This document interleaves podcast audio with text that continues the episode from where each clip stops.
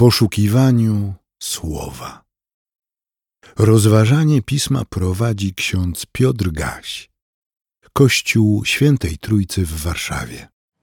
W Ewangelii według przekazu Mateusza, w ósmym rozdziale od piątego wersetu czytamy: Gdy Jezus przyszedł do Kafarnaum, zwrócił się do niego setnik z taką prośbą: Panie, sługa mój leży w domu sparaliżowany i bardzo cierpi.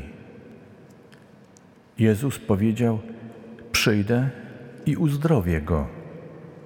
Lecz setnik odpowiedział: Panie, nie jestem godny, abyś wszedł pod mój dach, ale powiedz tylko słowo, a mój sługa odzyska zdrowie.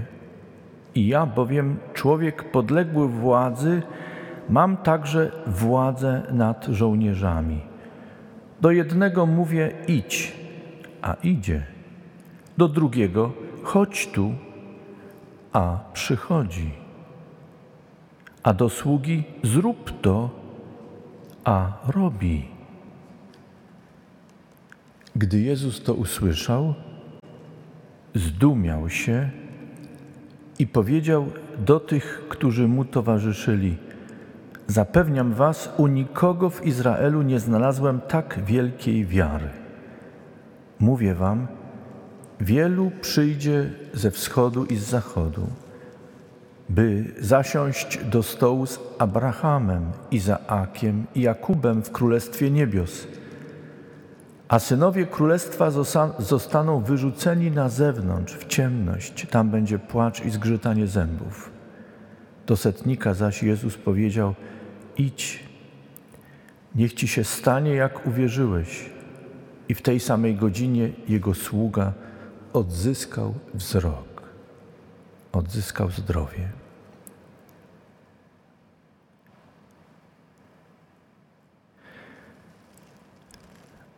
Panie Boże nasz, dziękujemy Ci za świadectwo ewangelisty Mateusza. Nade wszystko dziękujemy Ci za świadectwo Syna Twego, Jezusa Chrystusa. Prowadź nas w duchu Twoim w naszym rozważaniu. Amen.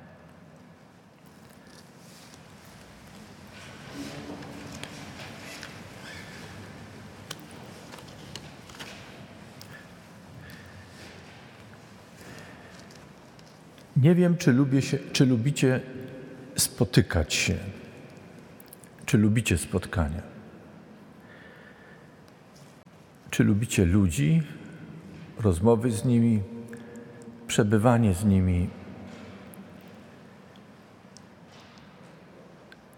Nie wiem, jaka jest Wasza odpowiedź. Byłaby ciekawa taka ankieta. Czy lubisz spotykać się? Jeśli tak, to z kim? Jeśli rozmawiasz z osobą napotkaną czy osobami spotkanymi, o czym rozmawiacie? Co jest w centrum uwagi? Co jest najważniejszym tematem?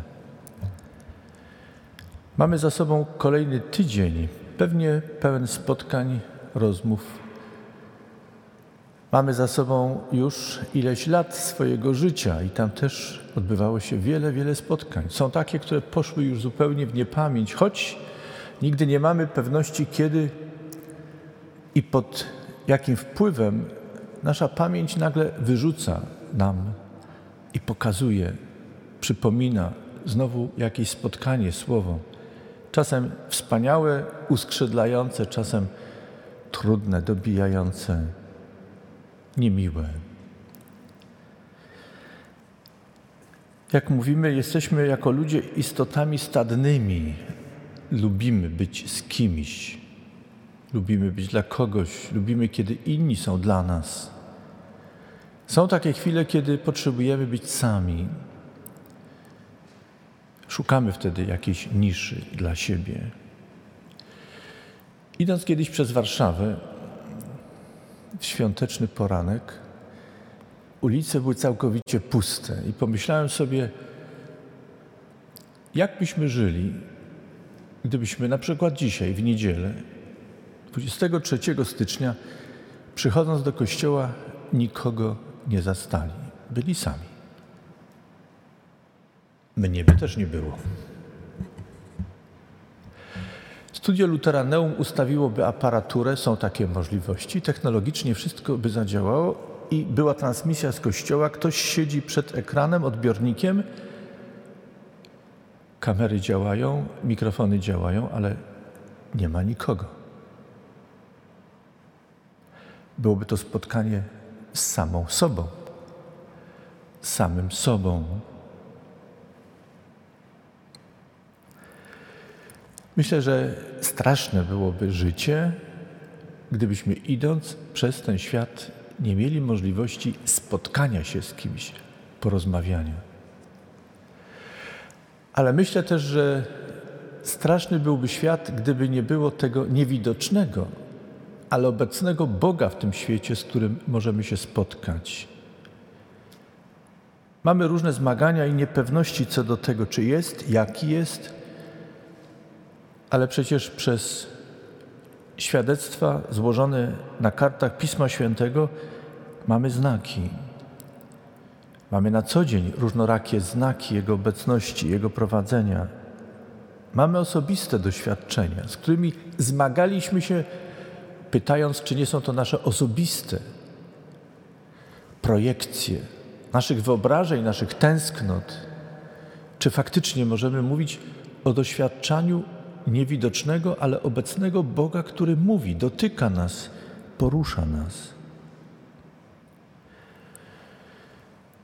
Siostry i bracia, zdaję sobie sprawę z tego, że żyjemy w świecie, w którym są spotkania podyktowane przymusem. Dzisiaj czytamy o dziewczynce, która została porwana ze swojego domu, być może ze swojej rodziny, tego nie wiemy do końca, przez bandy Aramu, jak czytamy w dzisiejszym tekście, i uczyniono ją niewolnicą, służącą.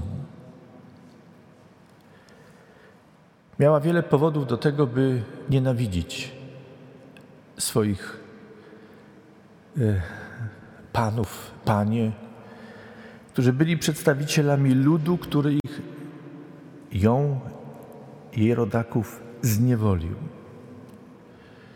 Tymczasem czytamy o tym, że to dramatyczne, trudne spotkanie dla niej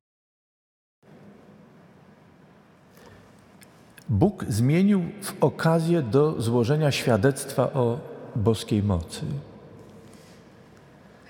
Okazuje się, że władza, siła, pozycja, majątek nie chronią w życiu przed okolicznościami, w których człowiek spotyka się z czymś, czego nie chce. I czasem musi się spotkać z kimś, kogo sobie nie życzy i nie chce.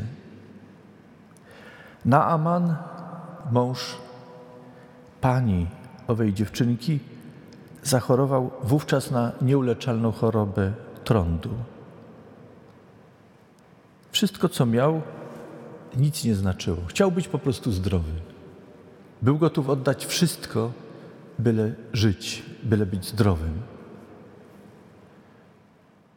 Pozycja, którą miał, nie zapewniała mu zdrowia.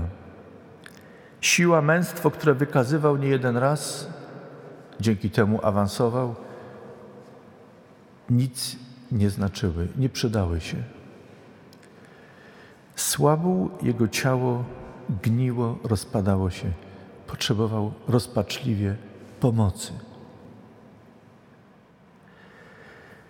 I musiał zmierzyć się z kwestią, której dotychczas nie znał z wiarą. Musiał uwierzyć, że dziewczynka, która mówi o jakimś ratunku w jej kraju, jest czymś możliwym. Zawsze mnie fascynuje w tej historii, że zarówno władca Aramu, jak i sam Naaman te słowa o ratunku interpretowali wedle swojego dotychczasowego doświadczenia. Jeśli ktoś ma uzdrowić i pomóc, no to ten pierwszy król, który ma najbliższy dostęp do najwyższego, do Boga. Któż jak nie król, pomazaniec stoi najwyżej. Zawsze mnie porusza to, kiedy Naaman opowiada swoim sługom, co sobie wyobrażał, jak nastąpi ta chwila uzdrowienia. Wyjdzie, zrobi coś trudnego, niezwykłego, wykona gesty. Tak, to przemawia. Potem nastąpi uzdrowienie. Porusza mnie dzisiejsza Ewangelia, kiedy słyszymy o setniku. O nim Mateusz niewiele mówi. Więcej przekazuje nam ewangelista Łukasz. Wskazuje na to, że był to setnik, człowiek zamożny, żołnierz, wysoki oficer w armii Rzymu, imperium, cesarza. Wiemy, że był przychylny Żydom. W Ewangelii Łukasza czytamy, że nawet zbudował, kazał zbudować synagogę, aby Żydzi mogli się w niej modlić. Cieszył się szacunkiem i przychylnością. Obaj ewangeliści, Mateusz i Łukasz, wskazują na jego wrażliwość, na potrzeby swoich sług. Jeden z jego sług zachorował. Człowiek, którego spotkał, którego uczynił swoim sługą, nie wiemy dlaczego tak bardzo setnik czuł się związany z tym sługą, że nie mógł patrzeć na jego cierpienie i paraliż i szukał ratunku dla niego. Nie wiemy od kogo usłyszał, że Jezus z Nazaretu, nazywany Mesjaszem, może pomóc. Zadziwiające jest to, że choć nic nie słyszymy o jego wierze, setnik nie wyobrażał sobie tego, jak ma Chrystus uzdrowić. Wiedział, że sam kontakt, spotkanie, rozmowa z Jezusem wystarczy. Co ciekawe, i znowu tutaj sięgnę do Ewangelii Łukasza, która pełniej wskazuje na to, że setnik jako Rzymianin, szanując zwyczaje żydowskie, nie czuł się godny, by tak wielki nauczyciel jak Jezus przyszedł do jego domu, domu poganina i uczynił coś w jego domu, domu poganina. Uważał, i tutaj mówią o tym obaj ewangeliści, uważał, że wystarczy, jeśli Jezus powie słowo, da rozkaz, polecenie, na słowo Jezusa stanie się to, czego on potrzebuje. Siostry i bracia, Chrystus był zdziwiony, zadziwiony wiarą setnika. Wreszcie słuchamy dzisiaj, siostry i bracia, słowa apostoła Pawła, który nigdy nie spotkał się ze zborem w Rzymie. Nie zakładał tego zboru. Ten zbór powstał, rozrastał się. Apostoł Pański Paweł miał wielką potrzebę, by pójść na zachód, do Europy Zachodniej, prawdopodobnie aż do Hiszpanii i odwiedzić zbór w Rzymie. Pisze do nich list. Mówi też o uzdrowieniu, o ocaleniu, które dane jest w Chrystusie. Nie spotkał się Paweł ze zborem w Rzymie, ale wysyła list. To była ówczesna technologia, która pozwalała się spotkać z kimś i złożyć świadectwo. Kochani, trzy różne czytania z różnych okresów czasu. Każde z tych czytań mówi o spotkaniu. Każde z tych spotkań mówi o pewnych wrażeniach przed spotkaniem, w trakcie spotkania i po. Mówi o, o wyobrażeniach człowieka o człowieku, o zranieniach, które człowiek doznaje w trakcie spotkań, o konsekwencjach tych zranień ale te czytania mówią również o doświadczeniach z Bogiem, którymi ktoś się dzieli i które wywierają wpływ na drugiego. Są zachęceniem dla innych, by uwierzyli. Mamy przed sobą, kochani, nowy tydzień. Warto zabrać w pamięci te czytania ze sobą. Warto wrócić do naszych spotkań z tymi, których wspominaliśmy dzisiaj, Warto wrócić do spotkań z innymi. I nie chodzi o to, by, by na nowo pielęgnować w sobie to, co już czasem uległo zaleczeniu i z czym się rozprawiliśmy, co przepracowaliśmy w swoich zranieniach z innymi. Chodzi raczej o to, byśmy przez pryzmat dzisiejszych czytań spróbowali pomyśleć, jak wiele możemy zrobić dla tych spotkań, które są przed nami, dla rozmów, które są przed nami, dla tych, których Bóg postawi na naszej drodze. Być może mamy wiele powodów do tego, by mieć żal i pretensje do kogoś, tak jak dziewczynka, która służyła w domu na Amana. I być może słusznie byłoby, gdybyśmy ze swojej sytuacji wykorzystali czyjś problem i słabość, żeby pokazać palcem, a widzisz, jak to jest? Spotyka cię słuszna kara. To za krzywdy, które wyrządziłaś czy wyrządziłaś. Być może byłoby to słuszne, ale czy Boże i Chrystusowe?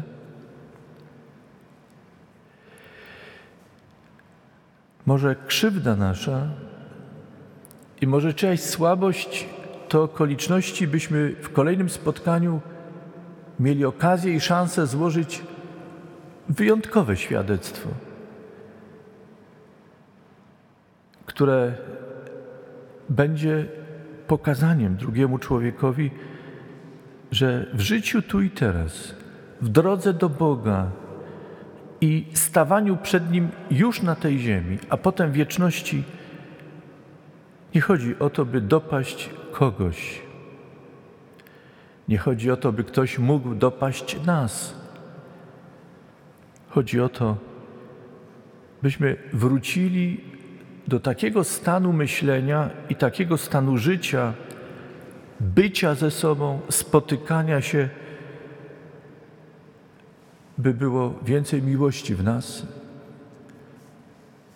i w drugich, i byśmy w duchu miłości mogli się spotykać i przeżywać wspólnotę. Byśmy mogli przyjść, tak jak dzisiaj, usiąść i choć nie znamy się na co dzień, w każdym razie nie wszyscy znamy się na co dzień, choć maseczki utrudniają nam rozpoznanie się, poznawanie i życie, to jednak jak to niezwykłe, że możemy, mając świadomość, że nie jesteśmy doskonałymi ludźmi, razem stawać przed Bogiem, prosić Go o łaskę wybaczenia, wybaczać sobie nawzajem i rozpoczynać nowy tydzień w duchu miłości, żyć w duchu miłości. Jakie to niezwykłe, że choć mamy różne wyobrażenia o tym, jak Bóg powinien nam pomóc, jak nas powinien uleczyć, w jakich okolicznościach to powinno nastąpić. Jakie to niezwykłe, że chociaż mamy czasem wyobrażenie, iż Bóg powinien wykonać jakiś szczególny gest, który nas przekona i innych, jak ma wielką moc, dziś możemy uczyć się od poganina, od setnika, i uświadomić sobie, że Bóg nie potrzebuje pokazać się Tobie i mnie. Nie musi wykonać wielkich gestów nad nami. Wystarczy mu powiedzieć o potrzebie mojej i Twojej. Właściwie także to Bóg wie, czego potrzebujemy. Ale potrzebne jest z naszej strony to słowo, bo słowo modlitwy skierowanej do Boga w istocie jest otwarciem się na Boga, na Jego działanie. Jest okazaniem gotowości, że chcemy przyjąć to, co ma dla nas, a ma wiele, wszystko, czego potrzebujemy. Musimy być jednak gotowi, by przyjąć tak, jak On chce dać. Nie jak Ty i jak ja chcę ale tak jak On chce dać. Niezwykłe jest to, że sięgając pamięcią wstecz w przyszłość, myśląc o wielu osobach, możemy korzystać z naszych współczesnych technologii, by dać wyraz dobremu słowu, by coś uporządkować, by coś przekazać, by w tej drodze do domu niebiańskiego, przed stanięciem przed Bogiem, móc coś zamknąć, a może otworzyć w imię tego, co dobre, co sprawiedliwe, co pełne miłości.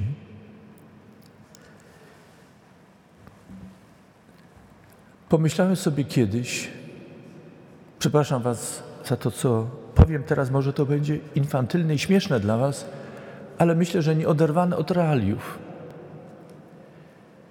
Pomyślałem sobie, że kiedyś stanę przed Bogiem, będą wokół mnie nie tylko przyjaciele, ale także moi nieprzyjaciele. Ja stanę obok innych i być może ktoś mnie widzi jako swojego przyjaciela albo nieprzyjaciela i winowajcę. Mamy świadomość tego, że żyjąc na tej ziemi, mając najlepsze intencje, nie zawsze uda nam się zrobić wszystko tak, jak ktoś chce, oczekuje i może mieć do nas żal i pretensje. Wszyscy stajemy przed Bogiem. I co dalej? Będziemy się nadal oskarżali przed Bogiem, ten jest winowajcą moim? Czy będziemy szukali usprawiedliwienia dla siebie, dla swoich spraw życiowych i tłumaczyli Panu Bogu, że słusznie pielęgnowaliśmy w swoim sercu poczucie krzywdy i że dziś, kiedy wszyscy stoimy przed Bogiem, Bóg wreszcie powinien ukarać tego kogoś na naszych oczach, byśmy mieli satysfakcję? Siostry i bracia, jakiego ducha jestem? Jakiego ducha jesteśmy? Chrystusowego? Będziemy w liturgii Wieczerzy Pańskiej zmawiać modlitwę Ojcze Nasz. Pamiętacie, co jedna z próśb mówi?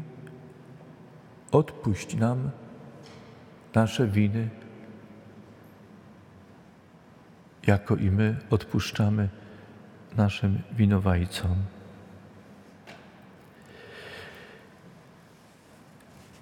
Będziemy przywoływali też przed przyjęciem wieczerzy pańskiej słowa setnika w nieco zmienionej formule. Panie, nie jestem godzien, abyś przyszedł do mnie, ale powiedz tylko słowo, a będzie uzdrowiona dusza moja. To wyznanie słowo setnika.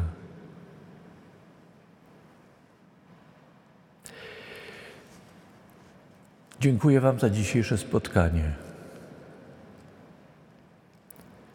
Wam zebranym w tym miejscu, wszystkim, którzy dołączają do nas, wszystkim, którzy być może w tygodniu sięgną do podcastów luterańskich i będą słuchali tego rozważania niedzielnego, wszystkim, którzy będą wracali do transmisji albo po raz pierwszy obejrzą, obejrzą transmisję zarchiwizowaną na kanale Luteranie w Warszawie. Dziękuję Wam wszystkim za spotkanie.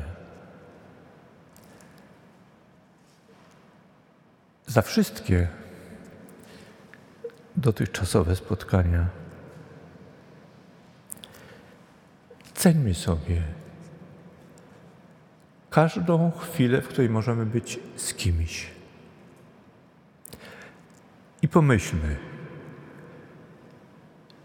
że każda chwila, nawet z tym kimś najtrudniejszym, najbardziej nieprzyjaznym, niekoniecznie musi się skończyć sukcesem pojednania. Ale możemy czasem w tych spotkaniach powiedzieć coś, albo okazać gest, który będzie początkiem czegoś nowego. Naaman nie, za, nie od razu został uzdrowiony gestem dziewczynki. Musiało się jeszcze wiele wydarzyć, zanim ten gest małej dziewczynki przerodził się w coś nowego. Setnik długo przygotowywał się do spotkania, żeby mógł pomóc swojemu słudze. I o tym mówi ewangelista Łukasz. A to, co zrobił, zostało upamiętnione na kartach Ewangelii i rozważamy to przez wieki, tysiąclecia już, czerpiąc z tego inspirację dla siebie. Paweł, jak tradycja przekazuje, w końcu dotarł do Rzymu. Wcześniej list przygotował drogę i miejsce. Cały zbór. Korzystajmy z czasu, który Bóg nam daje. Ceńmy sobie spotkanie z Bogiem, ceńmy sobie spotkanie z drugim człowiekiem.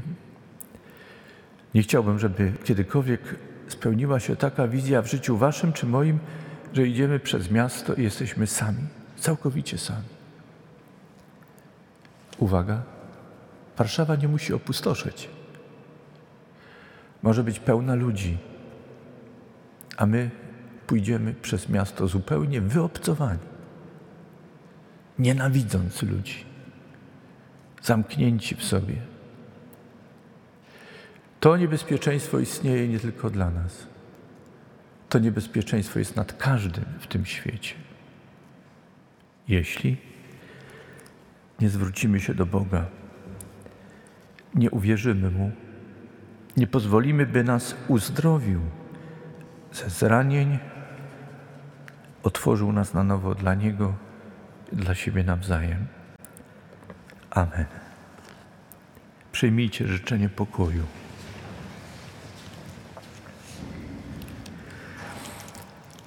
A pokój Boży, który przewyższa wszelkie zrozumienie, niechaj strzeże serc i myśli naszych w Chrystusie Jezusie, Panu i Zbawicielu naszym. Amen. Więcej materiałów na www.trójcawaw.pl